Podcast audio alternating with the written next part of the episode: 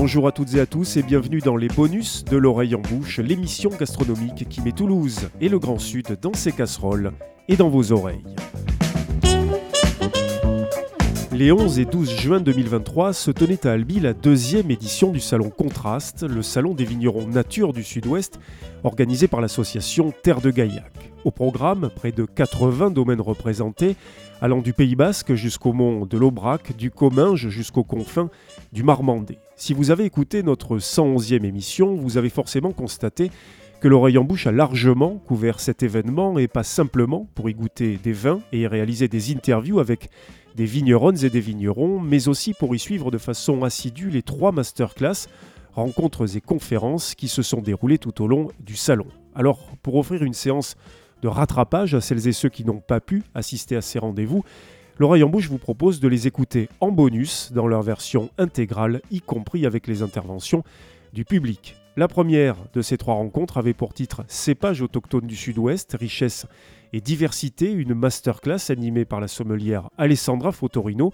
qui a récemment fait paraître l'ouvrage In Vino Femina, les tribulations d'une femme dans le monde du vin, et par Jérôme Gagnez, qui est chroniqueur vin sur France Inter dans l'émission On va déguster. Contraste, l'oreille en bouche, les bonus, on y va, c'est parti. Bonjour à toutes, euh, bonjour à tous. Euh, merci à tout le monde d'être venu euh, nous écouter quelques moments pour parler des cépages du Sud-Ouest. Moi, je me présente, je suis Alessandra Fotorino, je suis formatrice en sommellerie et puis autrice. Je suis accompagnée de Jérôme Gagnez, qui va se présenter tout seul, bien sûr.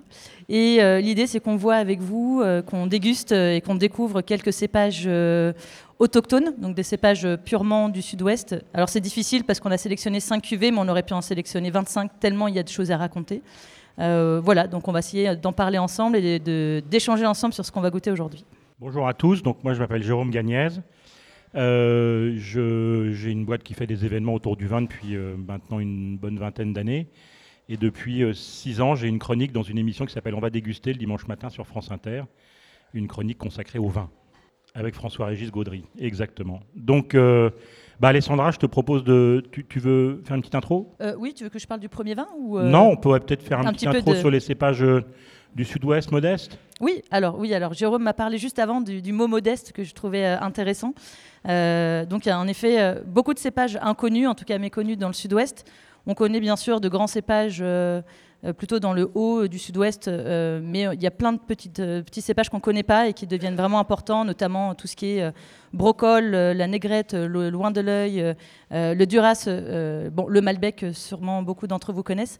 Mais c'est vrai que c'est des cépages qui suscitent l'intérêt parce que beaucoup ont été découverts et redécouverts il y a pour certains à peine une dizaine d'années. C'est des cépages qui sont intéressants parce qu'autochtones, justement, donc vraiment présents ici depuis très longtemps. Euh, et puis également parce qu'on peut en trouver parfois pour certains dans le monde. Euh, on, en parlera un petit peu euh, notamment par rapport au Malbec qu'on retrouve beaucoup en Argentine. voilà, mais là l'idée c'est vraiment de s'intéresser au terroir du Sud-Ouest et de tous ces cépages qui à la fois sont des sources hyper intéressantes en termes de, goût, mais aussi des cépages qui sont intéressants notamment pour le réchauffement climatique puisqu'ils sont adaptés, probablement adaptables pour la, pour la suite. Oui, il y a donc il y a dans, le sud-ouest, le, sud-ouest, c'est une région qui est particulièrement intéressante euh, en ce qui concerne les, cépages qu'on peut qualifier d'anciens, oubliés, modestes.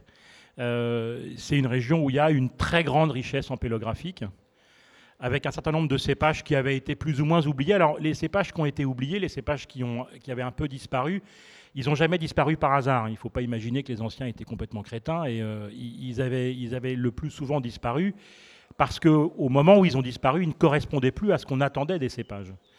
Euh, il faut imaginer que, d'abord, il y a eu, il y a eu donc des, problèmes d'adaptation à l'époque. Euh, on va y revenir, je vais y revenir tout de suite. Et puis il y a eu aussi le, phylloxéra qui a été un très très grand bouleversement. Euh, dans les raisons qui ont fait qu'un certain nombre de cépages ont disparu, ou en tout cas été, euh, ont, oui, enfin, disparu des vignes, eh bien, c'est que euh, à une époque où on avait parfois de la peine à faire euh, mûrir les, raisins, tous les cépages qui sont très tardifs, par exemple, ont eu tendance à disparaître au profit de cépages plus précoces. Et alors, comme pour appuyer ce que dit Alessandra, évidemment, aujourd'hui, on est beaucoup plus en recherche depuis quelques années et a priori, avec le, changement climatique, cette recherche va s'accentuer. On va chercher de plus en plus, au contraire, des cépages qui sont tardifs. des cépages qui sont capables de mûrir beaucoup plus tard, qui ont un cycle végétatif plus long. Euh, d'abord parce qu'ils commencent leur, leur, cycle végétatif un peu plus tard, donc ils sont un peu moins sensibles aux gelées précoces. Les gelées, elles ont toujours existé, il n'y en a pas plus aujourd'hui qu'il n'y en avait autrefois. Ce qui, change aujourd'hui, c'est qu'on a des vagues de chaleur qui précèdent ces, gelées tardives, et, donc qui font que la vigne débourre. C'est-à-dire que les, bourgeons commencent à sortir. Et c'est avec ces, tout jeunes bourgeons que le gel devient absolument destructeur. Mais autrefois, quand la vigne n'était pas débourrée, bah, le gel, euh, voilà, ça n'avait pas d'importance.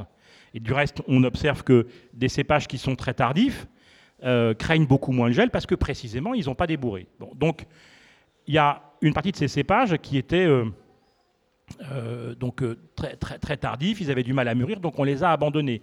Ils étaient parfois aussi très sensibles au mildiou. Le mildiou, c'est une maladie qui est arrivée en Europe, des États-Unis, à, peu près au milieu du 19e siècle, en 1850-1860, ça a été le premier désastre qui est arrivé des États-Unis. Euh, le, deuxième arrivé, ça a été le phylloxéra. Tout ça, ça a été importé des États-Unis par des, les, échanges qui se faisaient, les échanges de plants qui se faisaient. Les vignes américaines, elles sont naturellement résistantes à la fois au milieu et au phylloxéra parce qu'elles ont eu des milliers d'années pour s'adapter à ces maladies et développer des résistances, que nos vinifera, donc nos vignes européennes, euh, n'ont jamais été confrontées à ces maladies. Donc dès qu'elles ont été confrontées à ces maladies, ça a été un véritable carnage. Et donc 99,9% du vignoble européen a été détruit en l'espace de 40, de 40 ans. Donc les cépages euh, qui, se sont retrouvés comme étant très sensibles au mildiou à une époque où on connaissait, on n'avait pas de solution pour combattre le mildiou, parce que la bouillie bordelaise et le soufre n'avaient pas été euh, découverts comme étant un soin possible eh bien, ces cépages qui, très sensibles au milieu, ont tous été abandonnés, parce qu'ils ne donnaient, plus de raisin. Et donc, c'est quand on a retrouvé un, traitement qui, fonctionne opérant contre le mildiou que, a priori, on, est allé, on a pu commencer à replanter ce type de cépages. Donc, les cépages n'ont pas disparu pour sans raison, ils ont disparu pour souvent de très bonnes raisons. Et donc, effectivement, aujourd'hui, il est intéressant de se projeter dans l'avenir en regardant en arrière c'est un peu paradoxal, mais en, allant chercher des cépages qui avaient disparu, mais dont on apprécie aujourd'hui les qualités qui n'étaient pas appréciées autrefois. C'est le cas d'un certain nombre de cépages qu'on va voir là, à l'exception, bon on n'en a pas là, mais à l'exception notable du prune-lard qui est un cépage très précoce, mais les autres sont des cépages qui sont plutôt tardifs, et donc effectivement, c'est des cépages qui se révèlent aujourd'hui très intéressants. Alessandra, je te laisse euh, commencer avec le, le on va commencer avec le, le donc le premier vin qui est un blanc. Euh, juste pour rebondir sur ce que vient de dire Jérôme, il faut savoir quand même que le sud-ouest, je me trompe sûrement de quelques, chiffres, mais c'est à peu près 300 cépages, dont 130 autochtones, ce qui est absolument euh, énorme. donc on va commencer sur le Bouisselet, donc c'est le blanc que vous avez tous et toutes normalement entre les mains. Euh, alors, cépage très intéressant euh, parce qu'extrêmement rare. Il n'y a que deux ou trois domaines qui, euh, cultivent le, le alors, vous allez voir, il y, a un nez qui est plutôt relativement discret. Et après, on, trouvait avec Jérôme que c'était vraiment un vin qui avait de la bouche. Il va y avoir une jolie texture, des jolies amères. Et ce qui est intéressant, c'est que quand je l'ai goûté, ça m'a fait penser à des choses qui me rappelaient un peu la noix, la noisette et parfois le Jura. Et le vigneron me disait euh, que c'était un croisement, en tout cas issu de la famille du Savagnin. Donc on va le déguster ensemble. Du coup, je ne sais pas ce que vous en pensez au niveau du nez, de la bouche. vous avez vu que il y a du jus, il se passe quelque chose en bouche, il y a des jolies amères, il y a un petit peu de gras, euh, il y a une longueur aussi. Et il y a des petites notes pour ceux qui apprécient justement les vins, euh, jaunes ou les, les, oxydatifs. Il y a des petites pointes comme ça oxydatives qui rappellent un peu la noix, la noisette. Alors je vous regarde, monsieur, ça fait un petit peu saliver. On va chercher un petit peu, euh, on va chercher un petit peu à ramener aussi euh, de, de, de, la salive dans le palais, donc c'est assez intéressant. Oui, alors un petit mot sur le, le, le, C'est un cépage qui a été découvert euh, par Philippe et Diane Covin. En fait, ils ont découvert ça, c'était une, une treille qu'il y avait chez un. Pas une treille d'ailleurs, c'était des pieds de vigne qu'il y avait chez un vieux papy, pas très loin de chez eux. Et, euh, et ils se sont intéressés à cette vigne dont, ils ignoraient l'existence, enfin, qu'ils n'avaient pas identifiée. Et, euh, ce, vieux viticulteur, ce vieux paysan leur a dit bah voilà, moi j'en fais ça, je fais un. Euh, donc il faisait son vin dans une bassine, donc on imagine le résultat. Hein, C'était un vin qui était tout ce qu'il y a de plus rustique. Ils en faisaient, et, mais Diane et Philippe Covent ont été intéressés par ce raisin, donc ils en ont pris quelques, quelques bois, ils l'ont multiplié un peu, ils ont, ils ont planté quelques pieds de vigne, et ils ont commencé à faire une première vinification dont ils ont pensé au départ que finalement c'était un, un, cépage qui pourrait donner naissance à un vin effervescent. et puis rapidement, ils sont aperçus qu'en fait les jus étaient très beaux. Et ils ont donc décidé de le vinifier en vin sec. Donc le premier millésime, je crois que c'est 2017 de mémoire ou 2018, quelque chose comme ça. Euh, c'est un. Moi, je trouve que c'est un très beau vin. J'ai découvert ce vin il y a trois ans, deux ans, oui, trois ans. Euh, c'est. Euh, alors bon, il y a un nez qui est un peu marqué par la réduction à ce stade. il faudrait le carafer un peu. Mais je rejoins tout à fait Alessandra. Il y a, y a un, volume de bouche, une richesse, il y a du gras, il y a une ampleur et, et, une densité de vin qui est tout à fait remarquable. Euh, c'est d'ailleurs un style de vin que je trouve assez singulier dans le sud-ouest. Euh, on, a, beaucoup de vins qui sont de des tonalités qui sont très acidulées, assez vives. Et ici, on a au contraire un vin qui, euh, qui lorgne un peu vers un caractère méditerranéen dans sa, texture de bouche, avec de la rondeur, de l'ampleur, quelque chose d'assez caressant et en même temps pas de lourdeur, des amers fins, comme l'a dit Alessandra, je suis tout à fait d'accord. Et cette histoire est tout à fait extraordinaire parce que on découvre ce cépage, ces vignerons découvrent ce cépage qui était euh, totalement inconnu, euh, en tout cas qu'on pensait, on pensait qu'il avait totalement disparu. Je ne sais même pas si à Vassal il y a des, pieds de Bouisselet, j'en suis pas sûr. Et euh, Vassal, c'est le, conservatoire, un conservatoire de, cépages qui est situé dans l'Hérault. Euh, et qui est un conservatoire qui est euh, dirigé par l'INRA. Et il y a à peu près 3500 euh, cépages sur les 7000, on estime à peu près à 7000 le nombre de cépages dans le monde. Il y en a 3500 qui sont conservés à Vassal. Donc c'est unique au monde. donc je ne sais pas s'il y a du Bouisselet à Vassal, mais tout ça pour dire qu'il découvre ce cépage et c'est toujours quelque chose d'assez unique de découvrir un cépage ou de redécouvrir un cépage qu'on pensait totalement disparu. Et de surcroît, ça donne un vin qui est particulièrement intéressant. Donc ils ont déposé, ils sont en train de constituer un dossier pour euh, pouvoir euh, avoir une appellation fronton en blanc avec du Bouisselet. Donc c'est une découverte qui est doublement heureuse, à la fois d'abord parce qu'en termes d'ampélographie, c'est toujours intéressant de voir ressurgir un cépage qu'on pensait disparu. Et puis quand en plus de ça, les vins sont très intéressants et il y a un vrai potentiel euh, qualitatif élevé, c'est tout à fait extraordinaire. Mais exprimez-vous, hein, n'hésitez surtout pas à faire un commentaire si vous voulez, vous demandez le micro. Alors, Bouisselet s'écrit B-O-U-Y. C'est Y ou I euh, Y. Y, c'est ça. B-O-U-Y, 2 S-E-L-E-T. 2020, et c'est le domaine de la Colombière. Je ne sais pas si c'est le cousin du Savagnin, mais en tout cas, c'est de la famille du Savagnin. C'est la famille des Traminaires, oui, c'est ça, le Savagnin, c'est la famille des Traminaires. Et, donc, oui, s'il y a des liens avec le Savagnin, est-ce que c'est euh, objet à pouvoir faire des, vins oxydatifs ou des profils justement oxydatifs comme dans le Jura euh Je crois, j'en avais parlé avec euh, Antoine Bernardin de la Petite Odyssée l'année dernière, qui m'a dit qu'il voulait en replanter pour faire des oxydatifs. Je ne sais pas si ça s'est fait ou pas, mais. Je ne sais pas si lui en a. ça serait intéressant d'en parler directement avec Philippe. À mon sens, je trouve qu'il y a tout ce qu'il faut pour proposer un profil oxydatif, parce qu'il en faut peu pour rentrer vraiment dans quelque chose de plus oxydatif. Mais il saura mieux répondre que, que moi, en tout cas. Euh, est-ce qu'il y a une macération? Parce qu'on trouve un côté un petit peu tannique, des amers qui sont hyper intéressants. Ou est-ce que c'est un peu propre euh, au cépage? Alors, a priori, il n'y a pas de macération. Donc, je crois que c'est vraiment le cépage qui amène justement ce côté euh, un peu amer peau, en effet. Oui, c'est un cépage qui apporte de la densité.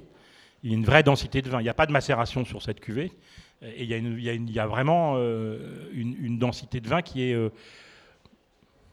j'allais dire peu commune. C'est, moi, quand j'ai goûté ce vin pour la première fois, j'ai vraiment été très, très, très, très, très, très surpris par la qualité du vin. encore une fois, il y a très peu de, recul sur la dévinification. Hein. C'est euh, peut-être le 3 ou 4e millésime, et il n'y a pas un seul ancien qui est capable de dire comment ça se vinifiait. Donc, euh, de partir vraiment d'absolument rien, ex nihilo, et de découvrir que finalement, avec peu d'expérience, on arrive quand même à sortir un vin de ce niveau-là, c'est incroyablement enthousiasmant. C'est vraiment une très grande nouvelle. Alors je crois qu'il a découvert le cépage chez lui en 2009, a priori. Et au niveau de l'élevage, on est sur du demi-muit et sur de la cuve inox, moitié-moitié. Bonjour à tous. Euh, moi, je prends la parole sur ce vin parce que du coup, euh, un jour, j'étais dans un salon à Toulouse. Je goûtais, j'aimais bien goûter tout. Et euh, j'arrive justement au stand de la Colombière devant, Diane. Elle me sert ce bucelet. Je pense que c'était en 2018 ou 2019, donc j'étais déjà, enfin voilà, pas très vieux. Et euh, je mets le nez dans le verre et là, grande émotion, tu vois. vraiment, c'était un truc euh, assez mouvant. Je pense que c'est là, il a un petit poil, un poil fermé, un poil réduit. Je pense que toi, milieu de bouteille, on serait plus dans le cœur du vin. Et c'était vraiment quelque chose de très. Enfin, moi, ça m'avait vraiment marqué. Je me suis dit, putain, c'est vraiment chouette de se dire, comme Fronton, il y a quand même des grands blancs. En fait, tout, tout, tout sud-ouest, on le connaît mal. C'est très. On dit au nord de Toulouse, c'est du rouge. Euh, au, sud, c'est du blanc. En fait, euh, les terroirs à blanc, il y en a un peu partout. À partir du moment où on est sur du calcaire, en fait, il y a vraiment une grande histoire de, blanc dans le sud-ouest. Voilà. C'était un peu pour rebondir là-dessus. Voilà, mais euh, grande émotion. Alors du coup, on va passer sur le deuxième vin qui est un rouge, donc euh, que certaines connaissent déjà peut-être. On est sur un Abouriou du domaine d'Eliane Darros, donc qui est dans les côtes du Marmandais. Donc la Bourriou, euh, c'est un cépage qui a pendant un long moment disparu. Et beaucoup de vignerons, justement, sur les côtes du Marmandais, se sont battus pour le remettre au goût du jour, le réintroduire et surtout le, revinifier. Donc on va déguster ensemble la Bourriou 2021 d'Eliane Darros. Alors la Bourriou, généralement, c'est un raisin qui est assez concentré au niveau des peaux, en tanin et en coloration. Alors pour la petite histoire, c'est évidemment un cépage autochtone du sud-ouest, mais aussi c'est un cépage qu'on peut très rarement trouver en Loire-Atlantique aussi, en euh, toute petite production. Donc là, on a euh, un aboriou vu par Elian Darros dans le registre d'un vin, euh, d'un rouge digeste, élégant. on ne cherche pas la surconcentration, on ne cherche pas beaucoup d'extraction, on cherche au contraire, et Elian cherche au contraire à exprimer le fruit euh, le plus net, le plus pur, le plus immédiat possible, avec une macération assez courte. Euh, l'idée étant d'avoir euh, une texture de bouche qui soit la plus digeste possible. Donc une masse réduite entre guillemets à son strict minimum. Il faut qu'il y ait du vin, il faut qu'il y ait du jus, il faut qu'il y ait du fond. Mais l'idée, c'est quand même d'avoir un toucher de bouche qui est soyeux, qui est fluide, qui est coulant et qui permet de, d'avoir un vin, euh, on va dire, oh, c'est, le registre d'un très bon vin de soif pour moi. Alors c'est pas du tout un, dévalorisant quand je dis ça dans ma bouche. Au contraire, cette notion de, vin de soif, cette notion de vin très digeste, de rouge, euh, euh, qui exprime un fruit avec intensité, c'est, c'est un style de vin auquel je suis très attaché. Et, et, et ce qui me plaît beaucoup dans ce vin, c'est que Elian réussit à la fois euh, à exprimer un fruit très intense et pur, hein, c'est un fruit qui est très bien dessiné, euh, un caractère très digeste et très facile, sans jamais tomber dans la vulgarité, euh, et puis éviter aussi, parce que ça a été un reproche qui a été fait beaucoup pour les vins les, aux vins rouges du sud-ouest, qu'on peut faire encore parfois, c'est que certains, un certain nombre de vins faisaient preuve d'une certaine rusticité, en termes de texture. Euh, et, ici, au contraire, on évite totalement cette rusticité. Donc ça, c'est euh, un travail que je trouve vraiment remarquable et très réussi de la part du vigneron. Et, euh, c'est un des plus jolis exemples d'abouriou qu'on puisse, à mon avis, qu'on puisse déguster. C'est un, cépage dont on, dont on ne connaît qu'un des deux géniteurs a priori, qui serait la Magdeleine noire, qui est un cépage des Charentes. Et donc ce qui l'apparenterait par la Magdeleine au Merlot, puisque le Merlot c'est le résultat d'un croisement entre le Cabernet Franc et la Magdeleine Noire de des Charentes. Donc ce serait un, membre de la famille des Merlots. Ça, il, intègre en fait une vaste famille de cépages, euh, dont l'un des parents est la Magdeleine Noire. La Magdeleine Noire a été un, géniteur important, au même titre que le Cabernet Franc d'ailleurs, qui est un géniteur très important euh, dans, les, dans les cépages du sud-ouest. Alors pour rebondir dessus, euh, Laborio, il, il, serait originaire donc, du Lot et Garonne. Euh, il aurait été répertorié aussi euh, fin du 19e siècle, et comme je disais, vers Villéréal. Et comme je disais tout à l'heure, c'est vraiment grâce aux vignerons et, euh, de, Marmande, du Côte de Marmandais, qui se sont vraiment battus et qui l'ont préservé aussi dans un conservatoire, ce qui se fait beaucoup aussi ici dans le sud-ouest, que ce cépage a pu perdurer. C'est un élément très important de, ce, que, ce, que, vient de dire Alessandra, c'est qu'effectivement les vignerons ont à cœur ici peut-être plus qu'ailleurs, euh, de, conserver leur cépage. Je pense qu'ils ont conscience aussi du fait que euh, c'est un facteur de différenciation, c'est un facteur de qualité au sens où le fait de conserver ses propres cépages permet d'avoir une production originale. Or, ce qui compte aujourd'hui, peut-être plus encore qu'il y a quelques années, c'est d'arriver à, produire des vins qui ont la gueule de l'endroit et les tripes du bonhomme qu'il fait, comme disait euh, Jacques Puiset. Et ben, la gueule de l'endroit, ça passe notamment par le, matériel végétal et le, cépage.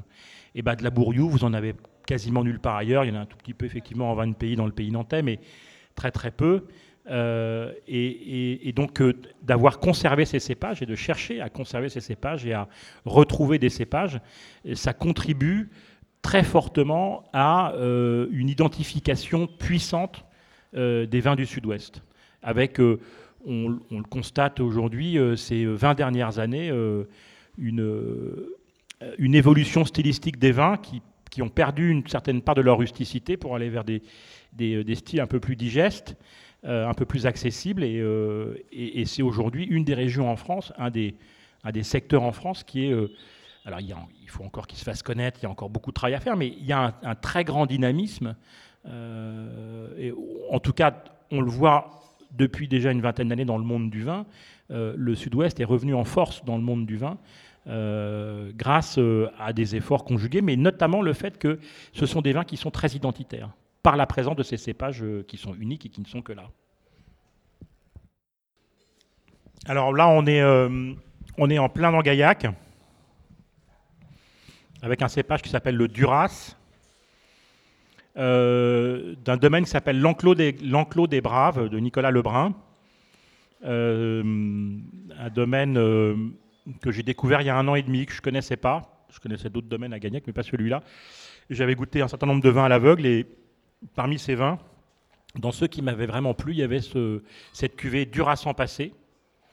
et effectivement, c'est dur de s'en passer quand on en a bu. C'est euh, alors c'est un cépage intéressant le Duras parce que euh, d'abord c'est marrant parce que c'est ce que tu disais Alessandra, c'est un croisement de, de et de Savagnin, ce qui ce qui, euh, ce qui renforce en tout cas l'hypothèse d'une éventuelle parenté du Bousselet avec le Savagnin. Je veux dire par là que y a, y, a, y a, eu, on sait qu'il y a eu du Savagnin qui est venu jusqu'ici parce que pour que le croisement se fasse, il fallait bien quand même que des pieds de Savagnin arrivent ici. et donc ça, ça s'est croisé avec le Tressau, ça donne le, le Duras pourquoi pas avec un autre cépage pour donner le bouisselet. Donc ça, euh, accrédite la, thèse selon laquelle le, le aurait un, lien de parenté avec le, le Savagnin. Euh, c'est un, cépage donc endémique de, Gaillac. Euh, il faut rendre là évidemment, évidemment hommage à Robert, puis à Bernard Plajol, dans leur, euh, la, volonté farouche qu'ils ont eue de remettre au goût du jour un certain nombre de cépages euh, qui étaient plus ou moins en train de disparaître ou qui avaient disparu. au nombre desquels se trouve effectivement le Duras, le Loin de l'œil ou Laine de l'aile pour les blancs notamment, l'Ondinque, le Verdanel, tous ces cépages-là. Et, ils ont vraiment été un très très très très puissant moteur. et et avec cette force d'entraînement, bah, il y a beaucoup de gens, euh, beaucoup de vignerons qui se sont mis à leur suite. D'abord parce qu'ils ont réussi à montrer qu'on pouvait faire des jolis vins avec du Duras. Euh, euh, et, donc, dans les générations du dessus, en même temps que Bernard, on peut citer, il y avait Patrice Lescaret aussi, qui, a fait, qui fait un très joli Duras. Et puis Nicolas Lebrun, euh, dans l'enclos des Braves. Alessandra, je te laisse décrire le vin. Oui, alors au niveau du vin, justement, Jérôme parlait tout à l'heure de, l'équilibre entre la rusticité et le fruit. Là, je trouve que c'est encore un exemple concret. Euh, on a quelque chose de très soyeux en bouche. On a un toucher de bouche qui est assez délicat, mais on a toujours une petite mâche, une petite matière. Euh, au niveau du nez, on va avoir quelque chose d'un peu épicé, un peu poivré, un peu d'intensité. Il y a de la violette, de la réglisse, mais tout est délicat. Il n'y a pas quelque chose qui prend le pas sur quoi que ce soit. donc on est sur, voilà, on est sur un vin qui a quand même du fond. Euh, et ça se ressent au niveau de la forme. On a vraiment un, bel équilibre en, bouche. Euh, juste pour parler très rapidement aussi du style du Duras en, termes de raisin, c'est un cépage qui est plutôt fragile euh, au niveau des maladies, mais qui est très productif et donc qu'on produit assez bien ici. comme disait Jérôme tout à l'heure, voilà, c'est pareil, ça fait partie des, cépages où il a aussi fallu se battre pour les, les, maintenir, et notamment grâce à la famille Plajol qui a beaucoup travaillé et œuvré dessus. Il faut savoir que dans les années 70, on a intégré le Duras comme étant cépage obligatoire aussi, notamment dans certaines appellations comme Gaillac. Et c'est grâce au fait de l'obliger, enfin d'avoir ça en obligation, qu'on a replanté, on a commencé à augmenter la densité de plantation sur le Duras. Voilà, donc là on est sur un, on est sur des vieilles vignes de 40 ans, on est sur un sol argilo-calcaire. On retrouve bien justement ce côté calcaire avec cette vivacité qu'on a tout au long du vin. Donc c'est euh, voilà, joli vin de, gastronomie, très soyeux. Moi, je peux boire une bouteille facile. Voilà. il y a à la fois euh, beaucoup de fraîcheur, il y a de la densité, la trame tannique et euh, le grain est fin, mais la trame est serrée. il y a vraiment du fond dans ce vin. Euh, et, la moindre de ces qualités n'est pas justement la lourdeur. C'est-à-dire que c'est vraiment euh, une. Il est, il est, très facile, encore une fois, c'est très soyeux, c'est très élégant. Et en même temps, il y a la densité de vin. Est-ce que vous avez des questions Ou une remarque ou, euh, envie de vous resservir? Alors là, on va goûter un, vin de la région de Cahors, du domaine de la Calmette. Euh, qui est, je crois, un coup de cœur partagé entre Jérôme et moi, sur la cuvée 13 poses. Alors désolé si je fais mal l'accent. Euh, donc on est sur un Malbec à grande majorité avec une, un petit peu de Merlot, mais on parle surtout de, Malbec dessus. Euh, on verra la dégustation, mais on comprendra qu'en effet, ce vin propose quelque chose d'hyper soyeux, très très loin d'une rusticité agressive. Euh, juste un petit, un petit mot sur le Malbec. Le Malbec serait-il historiquement euh, probablement le nom d'un ancien négociant, probablement un négociant hollandais. Alors je ne rentrerai pas dans l'histoire, mais je sais que les Hollandais ont une, histoire particulière avec euh, le Sud-Ouest. et ce qu'il faut savoir aussi, c'est que ce cépage, il fait partie des cépages les plus importants, voire identitaires, en Argentine parce que pendant très longtemps, il a été un peu délaissé dans, nos régions, et pour être vraiment, euh, je crois que c'est en 1868 qu'il a été, euh, qu'il a, été euh, introduit en Argentine, et qui fait vraiment aujourd'hui, enfin aujourd'hui, c'est un des plus importants là-bas. voilà, avant d'être intégré dans le sud-ouest, bien sûr, plus tard. C'est un cépage qu'on trouvait beaucoup dans le Bordelais. Il y en avait beaucoup, beaucoup, notamment. alors, Catherine Maisonneuve m'envoie un petit SMS. Elle me dit il y en avait beaucoup à Saint-Émilion et Pomerol, et il a été abandonné parce qu'il mûrissait pas ce que je disais tout à l'heure, il y a un moment où quand les, cépages deviennent ou sont inadaptés euh, à, un, secteur, ben, on les abandonne parce que tout simplement, si ça ne mûrit pas, on, va choisir un cépage qui mûrit à la place. Et donc, d'où euh, l'importance qu'a pris, euh, prise le merlot. On observe qu'aujourd'hui, par exemple, on recommence, alors très timidement s'agissant du Malbec, mais on recommence à planter du Malbec à Bordeaux, avec notamment en Côte de Bourg une, une, volonté tout à fait affiché de replanter des Malbecs pour arriver à 15-20% de l'appellation, ce qui est très important pour Bordeaux. Euh, évidemment, euh, ça, ça, a une, une, légitimité aujourd'hui parce que c'est un cépage tardif, parce que c'est un cépage qui, qui, euh, aujourd'hui mûrit correctement et, et donc permet de, conserver des niveaux de fraîcheur qu'on attend dans des régions comme le Bordelais, au même titre que du reste, dans la rive droite, notamment euh, Pomerol et, Saint-Émilion, Castillon, Fronsac, euh, on replante aussi beaucoup de Cabernet Franc. Parce que justement, le Cabernet Franc est un cépage qui est plus tardif que le Merlot, parce que le Cabernet Franc, c'est un cépage qui apporte une acidité, une fraîcheur que le Merlot, n'apporte pas. Ça ne veut pas dire qu'il faut éliminer le Merlot, parce que le Merlot a encore beaucoup d'avenir devant lui, c'est un très grand cépage, mais donc on voit bien qu'aujourd'hui on s'adapte comme euh, les ancêtres, comme les anciens se sont adaptés en leur temps, en, minorant certains cépages qui étaient moins adaptés. Et donc euh, ce, cépage, euh, c'est la même famille que les prunes-lard. le prune-lard est de la même famille que, le, Malbec. Le Malbec qui est un, la famille s'appelle les cotoïdes, donc le co, hein, parce que ce, cépage, il porte des noms différents en fonction des régions dans lesquelles on le trouve, comme quasiment tous les cépages. Aujourd'hui, on l'appelle co dans la Loire. Il y a une appellation en gestation qui s'appelle amboise, qui j'espère arrivera à se faire, qui s'appellera donc AOC amboise, qui sera un cru, euh, dont les rouges seront 100% co. D'ores et déjà aujourd'hui, un Touraine amboise, c'est un pur co. Et il y a des terroirs qui sont tout à fait intéressants pour le co à amboise. Euh, Malbec, donc, euh, dans le Bordelais, et je pense que l'histoire de notre Hollandais qui aurait laissé son nom est assez plausible, tant les Hollandais ont marqué de leur empreinte, l'histoire viticole de la région bordelaise.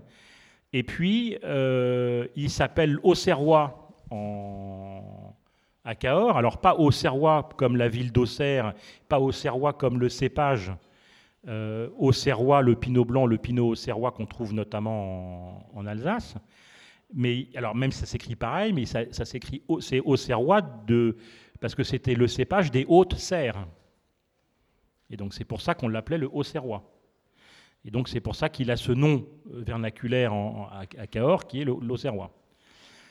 Euh, et donc là, c'est un domaine, la calmette, qui est assez récent, hein, euh, dont le premier millésime remonte à 2017. Euh, c'est Catherine et Mathieu, Catherine Maisonneuve et Mathieu Cos, quand je suis allé faire un petit tour à, à Cahors, qui m'avait dit tu devras aller voir les deux jeunes là, c'est pas merdique ce qu'ils font. Et je regrette pas d'être allé les voir parce que j'ai vraiment beaucoup beaucoup aimé leur vin. Euh, dès le départ euh, et, mes dégustations régulières de leur production euh, confirment. c'est un domaine dont j'aime vraiment beaucoup les vins. Voilà un, un, un, Co, un Malbec, un Auxerrois, appelons-le comme on veut, qui, a, qui est une vraie, pour moi, une assez bonne synthèse de tout ce que représente de positif ce cépage. La fraîcheur, quand c'est bien vinifié, des jolis tanins, c'est-à-dire qu'il y a de la densité, c'est tramé comme vin, il y, a du, fond, il y a de la structure, euh, mais c'est très élégant et c'est soyeux. Hein, donc il y a vraiment un travail sur les tanins qui est tout à fait remarquable. Et puis euh, un parfum tout à fait extraordinaire. Le Malbec, c'est quand, il est comme ça que je le préfère, au fond, c'est-à-dire à la fois euh, cette notion de, jus de cerise, d'une cerise bien mûre, euh, ça évoque aussi des notes florales de violette qui sont assez intenses. Donc il y a de la complexité aromatique avec. Euh, c'est un vin qui est très parfumé sans être entêtant. Euh, il y a des vins qui peuvent être très parfumés, mais au bout de 5 minutes, on, arrête de, mettre le nez dans le verre parce qu'on est fatigué. Là, on n'est pas fatigué, c'est très parfumé, mais c'est très élégamment parfumé. Et, et, donc, ça fait un vin qui est. ça, c'est un vin qu'on peut conserver une bonne dizaine d'années sans le moindre problème. Euh, le seul problème, c'est que c'est tellement bon maintenant que c'est très compliqué de résister. Mais, euh, la réalité, c'est que c'est un, vrai vin de garde. C'est un vrai vin qui a une capacité de garde et, euh, et, une capacité de, se bonifier et d'offrir quelque chose de supérieur à ce qu'il offre aujourd'hui. au niveau du terroir, on est sur un terroir chiméridien. Donc c'est un style de terroir qu'on peut retrouver aussi dans le, dans le chablisien. on va avoir justement le côté très sédimentaire. Au niveau de l'élevage, on est sur un an de fût non neuf un assemblage de parcelles, et puis il va y avoir un assemblage entre le foudre, l'inox, le béton et la barrique. Voilà. Petite précision, c'est effectivement des marnes chiméridiennes euh, qu'on trouve euh, à Cahors. C'est aussi pour partie les argiles rouges sidérolithiques, très typiques de ce qu'on trouve à Cahors, encore une fois, et le calcaire du Causse. Donc on a vraiment les trois, trois des, principaux terroirs de Cahors qui se retrouvent dans ce vin chacun évidemment apportant sa pierre à l'édifice. Euh, euh, et, ça contribue fortement à, l'équilibre général de ce vin qui est. Euh, j'espère que ça vous plaît. N'hésitez pas à dire si vous trouvez que ça, si vous trouvez ça merdique. Hein, on le dira pas au vigneron. Non, mais exprimez-vous. Hein, dites vraiment ce que vous en pensez. Mais c'est vrai que. c'est vrai que pour, pour Alessandra et moi, c'est vraiment un coup de cœur. Du coup, moi, je, alors c'est une question à laquelle je n'ai jamais vraiment, vraiment une réponse. Euh, entre les Co et les Malbec, il n'y a vraiment aucune différence hein, Parce que moi, alors, j'en bois beaucoup dans la Loire, pour le coup. Figurez pas. Et... Euh, tu répondras peut-être mieux que moi, euh, Jérôme. Mais j'avoue qu'en fait, je, trouve vraiment beaucoup de différences entre les, les Co que je trouve dans la Loire et, les Malbec. Alors, c'est sûr que j'imagine que le terroir joue beaucoup, mais j'ai l'impression que les pellicules de la Loire sont quand même beaucoup plus fines, que les tanins sont beaucoup plus fins aussi. Même si, bon, là, en l'occurrence, les tanins qui sont extrêmement fins, mais il n'y a pas de, différence qui a été faite peut-être par des sélections euh, passées ou... Il n'y a pas, par définition, au bout d'un certain nombre d'années, mais là, on parle en dizaines et dizaines et dizaines d'années, il y a des modifications qui se font, il y a des, mutations qui s'opèrent sur les cépages, mais euh, formellement, le, le, cépage est le même. Il est certain que euh, on, peut différencier euh, des, des, par exemple des syrahs originaires de la vallée du Rhône Nord dans leur version serine, donc des syrahs avec des tout petits grains, versus des, des, des, des, syrahs avec des, plus gros grains qu'on pourra trouver éventuellement dans le Languedoc, par exemple. Donc il y a évidemment une modification sur le cépage qui va, qui va s'opérer au cours du temps, mais c'est bel et bien le même cépage. Et c'est là précisément où c'est très intéressant, parce que ce que vous dites est juste. alors, il y, a encore il y, a encore quand même quelques vins un peu rustiques, euh, des un peu rustiques euh, en, Touraine, hein, euh, malheureusement, mais c'est là où l'importance cruciale du terroir est, mise en lumière. C'est-à-dire qu'à partir d'une même variété de raisin, vous, avez évidemment d'un clone à l'autre et avec le, le couple porte-greffe, vous avez de toute façon des cépages qui sont toujours un peu différents les uns des autres parce que vous avez des clones qui ont été sélectionnés pour un certain type de, qualité, qualité de, de, rendement, qualité de résistance à, la sécheresse ou à la maladie, qualité... Euh, donc, et, vous avez ce cépage qui est mis sur un porte-greffe qui lui-même a été sélectionné pour des qualités particulières résistance à la sécheresse, capacité à, à, se plaire dans, un, dans des sols euh, avec une forte rétention d'eau, avec de l'humidité, euh, résistance au calcaire actif ou non. Donc tout ça fait que ça multiplie euh, les combinaisons pour donner évidemment des choses qui sont, qui sont des petites variations d'un matériel végétal à l'autre. mais ce qui, ce qui différencie en premier lieu euh, les vins de Loire des vins de, Cahors, c'est bien évidemment la nature, à la fois la nature des sols et la climatologie et la et le et l'hydrographie, les précipitations. Donc euh, euh, il y a il y a tous ces facteurs-là font qu'effectivement les vins sont très différents. Mais c'est quand même bel et, bel et, bien le même cépage. Il y a d'ailleurs pas mal de vignerons d'Amboise euh, qui sont allés faire leur sélection ici à Cahors. Nous, euh, alors je, travaille avec Bonnie Galbaudet qui pour le coup a refait des Malbec, mais donc il appelle plus sa côte, il appelle ça Malbec parce que ça vient de Cahors. Et pour le coup, les, enfin, les, styles sont complètement différents avec ces côtes. Euh. Oui, parce que parce qu'encore une fois, il y avait des, il y a d'abord encore une fois l'adaptation du cépage à son à son milieu, c'est naturel. Donc ça se fait pas en deux ans, mais ça se fait en quelques années. Euh, et, puis, euh, et puis, parce que Jean-Baptiste Bonigal et euh, Stéphane Baudet ont probablement aussi choisi un certain type de clone ou des certaines massales dans le, dans le à Cahors.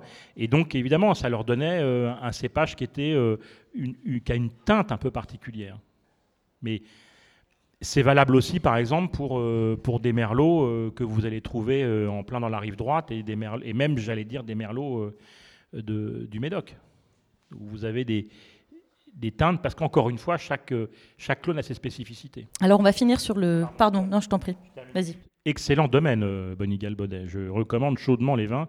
C'est tout à fait remarquable. Du coup, on va finir sur le dernier vin. On va finir sur un petit peu de sucre. Euh, on va finir sur un jurançon. Alors, euh, on peut parler de jurançon évidemment sucré, mais on fait aussi des jurançons secs aujourd'hui et de plus en plus de personnes s'intéressent à ça. le jurançon qu'on va goûter aujourd'hui, on est sur un petit mansingue. Donc très souvent, on a l'habitude de goûter, assembler gros et petits mansingues. Donc là, on est uniquement sur, euh, sur des petits mansingues. Euh, le petit mansingue, il faut savoir que c'est en général un, raisin qui ramène, euh, par rapport au gros mansingue, peut-être un peu plus de vivacité, un petit peu plus de peps, qui ramène aussi des jolies acidités. ça peut ramener un peu plus de finesse aussi, surtout quand il est tout seul. Donc c'est assez intéressant de pouvoir goûter ça. Là, on va être sur le domaine Castera, c'est la cuvée Kobeck, donc qui veut dire en, langue, ça veut dire vallon chauve et on est sur le millésime 2021. Donc là, l'enjeu avec les, les mansins, euh, petits et gros mansins, alors ce ne sont pas des deux cépages de la même famille, contrairement à l'idée qu'on pourrait en avoir. Euh, j'ai un trou de mémoire tout d'un coup. Il y en a un des deux qui est euh, apparenté au savagnin et l'autre qui ne l'est pas, je crois. Je crois que c'est le gros qui est. C'est le gros qui est apparenté au savagnin. Il me semble, ouais. le gros mansin étant un cépage à tiol, alors que le petit mansin est dans une franchement moins grande mesure un cépage à Donc ce sont aussi des aromatiques qui sont un peu différentes. Mais ce sont deux cépages euh, qui sont ce qu'on appelle des cépages aromatiques. Donc cépages avec une forte identité aromatique. Euh, et, euh, et, donc l'enjeu pour moi, quand je goûte des vins de, petit mansin, alors le, petit mansin, on, préfère toujours le petit mansin sur les liquoreux parce qu'il a une peau plus, plus, plus fine. Et donc il prend plus facilement la surmaturité. C'est un cépage qui arrive facilement en surmaturité et qui, donne de meilleurs résultats, tout simplement. Donc il y a souvent une proportion importante de, gros, de petits mansins, voire purs petits mansins, en, en dans le, à Jurançon, euh, parfois en complément avec euh, le Lozelle, Camaralet, qui sont des cépages euh, locaux. L'enjeu quand on goûte ces vins-là, pour moi, c'est d'essayer de trouver des vins qui soient à la fois parfumés, mais pas en tête. On en parlait tout à l'heure avec le, avec co. là, typiquement, euh, il ne faut pas qu'on ait l'impression d'avoir le nez dans une bombe Wizard, parce que sinon ça devient très vite pénible. Euh, et, on perd la, notion et la dimension de finesse euh, dans l'aromatique du vin. et donc c'est un enjeu important, je trouve, dans, ce, dans ce coin. Et chez Franck Liour, eh ben, on, on, a justement de la concentration, il y a du parfum, il y a de l'intensité aromatique, mais on n'a pas cette vulgarité qu'on peut parfois retrouver. Euh, alors, ce sont des vins de, de, passeriage. Hein, euh, il est très très rare que le botrytis intervienne euh, dans, le, dans, les, vins moelleux de Jurançon. Pour des raisons d'ailleurs qui sont essentiellement liées à la climatologie locale, hein, qui fait que le, le botrytis ne se développe pas. Et donc on a ici un vin qui est intense, assez puissant, et avec ce qui fait la marque de fabrique de Jurançon, et en particulier d'ailleurs du, petit Mansin, c'est la magie de ce cépage. C'est une acidité absolument délirante, qui est incroyablement élevée, et qui permet d'avoir des sucres extraordinairement digestes. Vous pouvez avoir 70 grammes ou 80 grammes de sucre, euh, et, les mecs ont quasiment inventé le liquoreux de soif. C'est-à-dire que ça se boit euh, comme un comme un petit blanc sec euh, avec le casse-croûte de 10 heures. Et c'est ça qui est remarquable, c'est qu'il y a à la fois l'intensité du sucre quand même, euh, qui permet des accords magnifiques avec, la gastronomie, parce que justement il y a cette acidité qui soutient, euh, qui vient nettoyer, qui vient alléger. L'acidité dans un, dans un liquoreux, il faut imaginer ça comme... c'est un élément essentiel, absolument essentiel. et il faut imaginer le sucre comme une sorte de charge gustative et, l'acidité, c'est des mini-vérins qui vont soulever la charge pour la rendre moins pesante sur la langue. Donc l'acidité, elle vient comme ça alléger cette charge du sucre, euh, sans pour autant annuler tout l'intérêt qu'a le sucre résiduel dans un vin comme celui-là, c'est-à-dire l'ampleur, la richesse, la suavité, le caractère assez sensuel, une très grande gourmandise, euh, un fixateur d'arôme, donc ça a énormément de qualité. Mais il faut arriver au juste équilibre et avec une acidité qui vient euh, euh, rendre l'affaire digeste. Parce que si on a l'impression d'avoir avalé un pot de miel quand on a bu une, gorgée, bon, bah, la bouteille ne sera jamais terminée. Or, euh, celle-ci, on peut parier qu'elle est très rapidement terminée. Donc, donc voilà, c'est un vin que vous l'aurez compris que j'aime beaucoup, et notamment grâce à ses équilibres et puis ce parfum qui est envoûtant. Oui, on a à la fois le côté acidité, vivacité qui donne ce côté hyper digeste. Et puis à côté, en finale, je ne sais pas si vous arrivez à le sentir, mais on a vraiment un côté un peu truffé aussi qui est hyper intéressant, qu'on peut retrouver au nez, mais même en bouche. On a cette truffe qui revient euh, et qui s'allonge euh, dans le palais. Donc euh, voilà, l'équilibre est superbe. juste au niveau du terroir, pour parler un peu du terroir, on est sur un terroir argilo-silicieux. Et on est aussi sur une partie de galets roulés. Donc ça, c'est aussi intéressant. Donc ce mix de deux terroirs.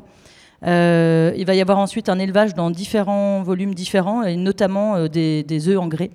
Euh, qui est de plus en plus utilisé, notamment dans le sud-ouest. Là, j'ai parlé avec beaucoup de vignerons ce matin et j'ai compris que l'œuf en grès était de plus en plus testé, utilisé pour des questions aussi de douce oxydation et puis pour avoir des, des, tanins aussi un peu plus polis sur les rouges, notamment. Est-ce qu'il y a des questions ou des remarques sur ce vin? Moi, j'ai juste une petite question. Euh, sur les quatre vins qu'on a dégustés, euh, il y avait trois qui. Sur les, pardon, sur les cinq vins qu'on a dégustés, je pense qu'il y avait trois sur les épages qui provenaient du Savagnin.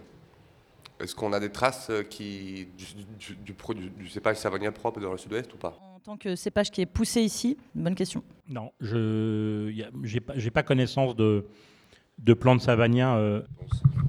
Alors, il, me semble que j'en avais discuté avec des. Je crois que c'était Stéphane Tissot. Et je crois que c'est pendant tout le 14e, toute la Franche-Comté était possédée par les Espagnols. Et il me semble que c'est les Espagnols en montant en Franche-Comté qui ont fait des échanges de Savagnin et de cépages du sud-ouest. Et c'est pour ça qu'on retrouve autant de traces de, de Savagnin dans le sud-ouest. Excellent. de mémoire. Oui, mais il n'y a, y a pas de, y a pas de ça. Il n'y a pas aujourd'hui de plan de savagnin euh, dans le sud-ouest. Ouais. Ouais, du coup, je rebondis un petit peu là-dessus, mais je- juste pour faire une mini-synthèse, et merci beaucoup, je trouve ça génial.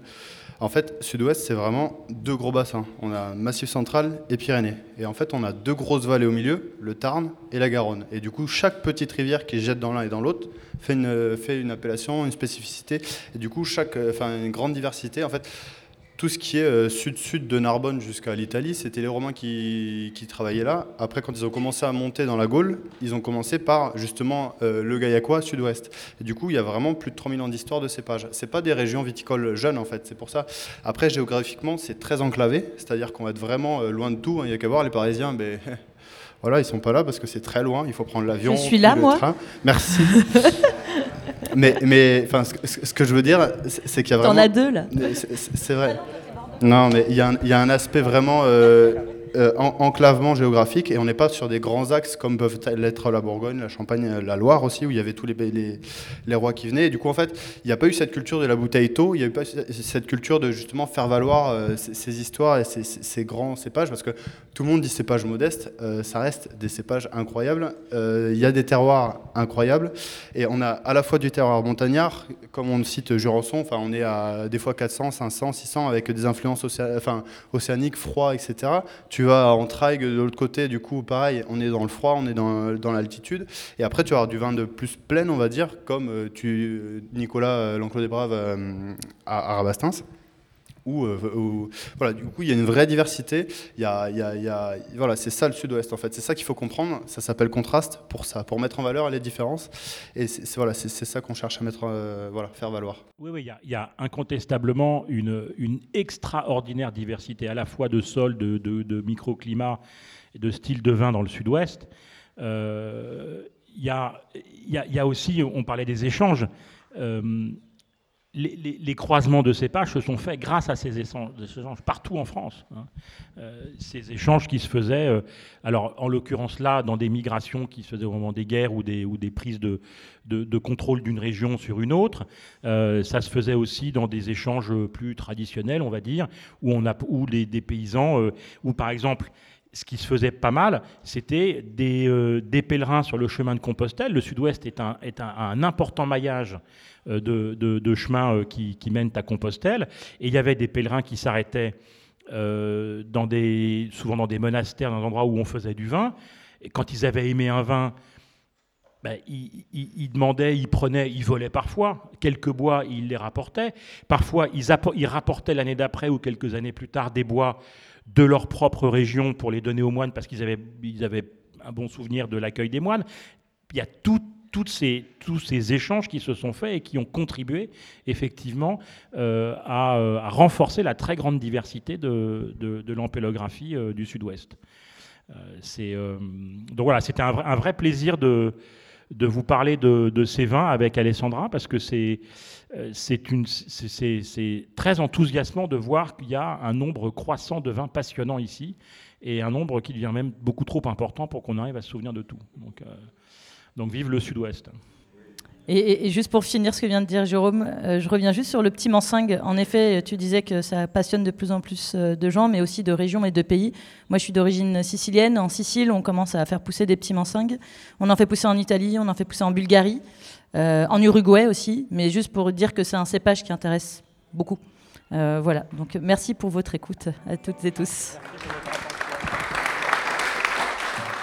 Voilà, vous venez d'écouter la première des trois rencontres qui se sont déroulées les 11 et 12 juin 2023 dans le cadre du salon Contraste, le salon des vignerons nature du Sud-Ouest organisé par l'association Terre de Gaillac. Si ce bonus vous a plu, n'hésitez pas à nous le faire savoir en vous abonnant au compte Instagram de Contraste, de Terre de Gaillac et de l'oreille en bouche.